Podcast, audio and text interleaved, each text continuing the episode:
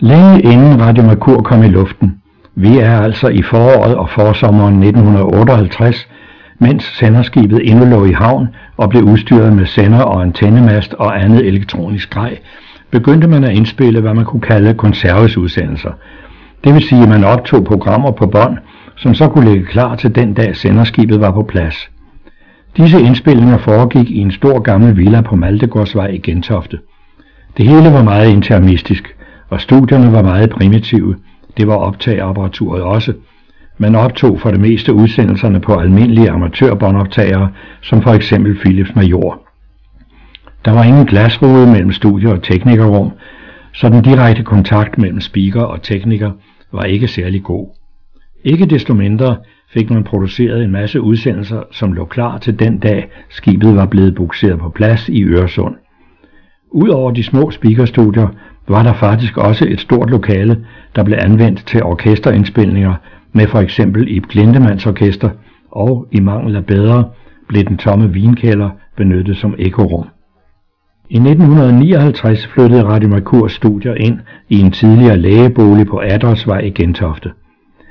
Der var forholdene meget bedre. Kælderen var blevet omdannet til værksted, køkken og kantine. Stueetagen havde reception, og til højre og venstre herfor to store lydstudier. På første sal var der to mindre speakerstudier, den store pladesamling og kontorer for producer og diverse chefer.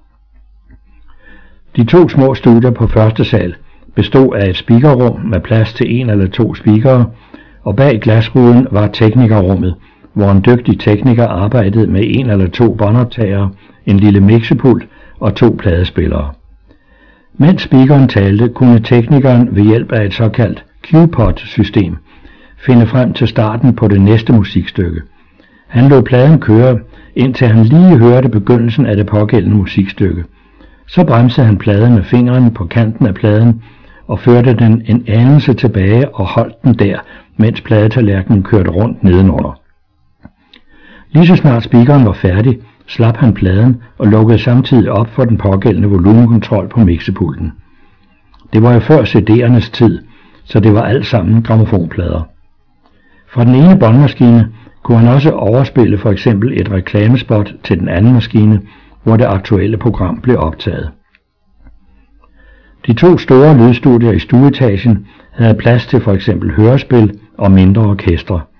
Det ene af disse studier havde en flerkanals mixepult, bygget af William Petersen, som var cykelsmed, men også en dygtig radioamatør.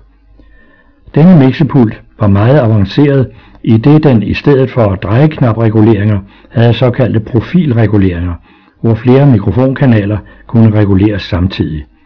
Den teknik havde William Petersen løst på en meget smart måde. Som cykelsmed havde han jo nem adgang til cykelklokker.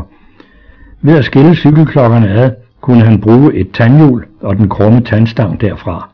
Tandstangens fingergreb blev forlænget med en stang, der endte i en reguleringsknop, og ved at skyde denne stang frem eller tilbage, ville tandstangen via tandhjulet dreje potentiometret og derved regulere lydstyrken.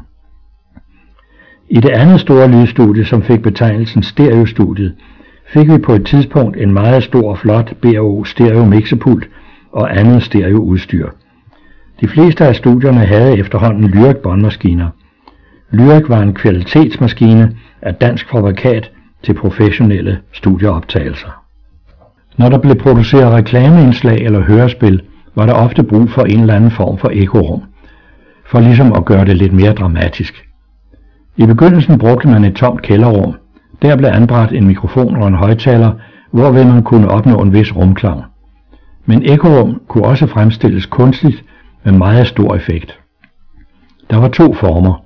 Alpe-eko, der lyder sådan her, som når man får lyden kastet tilbage fra hårde bjergvægge eller husmure.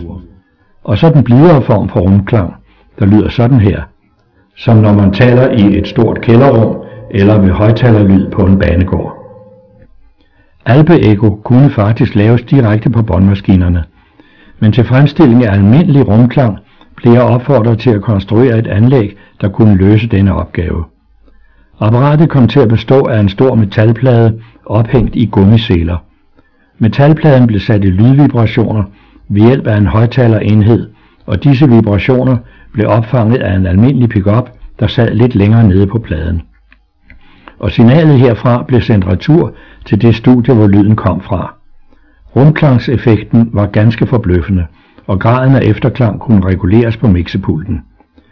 Når en tekniker i et studie havde brug for ekorum, ringede han til værkstedet og bestilte eko, hvorpå ekomaskinen blev stillet ind til hans studie ved hjælp af jackpropper som på en gammel telefoncentral. Det var et stort arbejde at lægge kabler fra samtlige studier via jackcentralen til ekomaskinen, men da det først var installeret, fungerede det udmærket. Da klangpladen var installeret lige under kældertrappen, der førte ned til kantinen, var man betænkelig ved, om dette buller fra trappen kunne forplante sig til klangpladen og derved forstyrre retursignalet.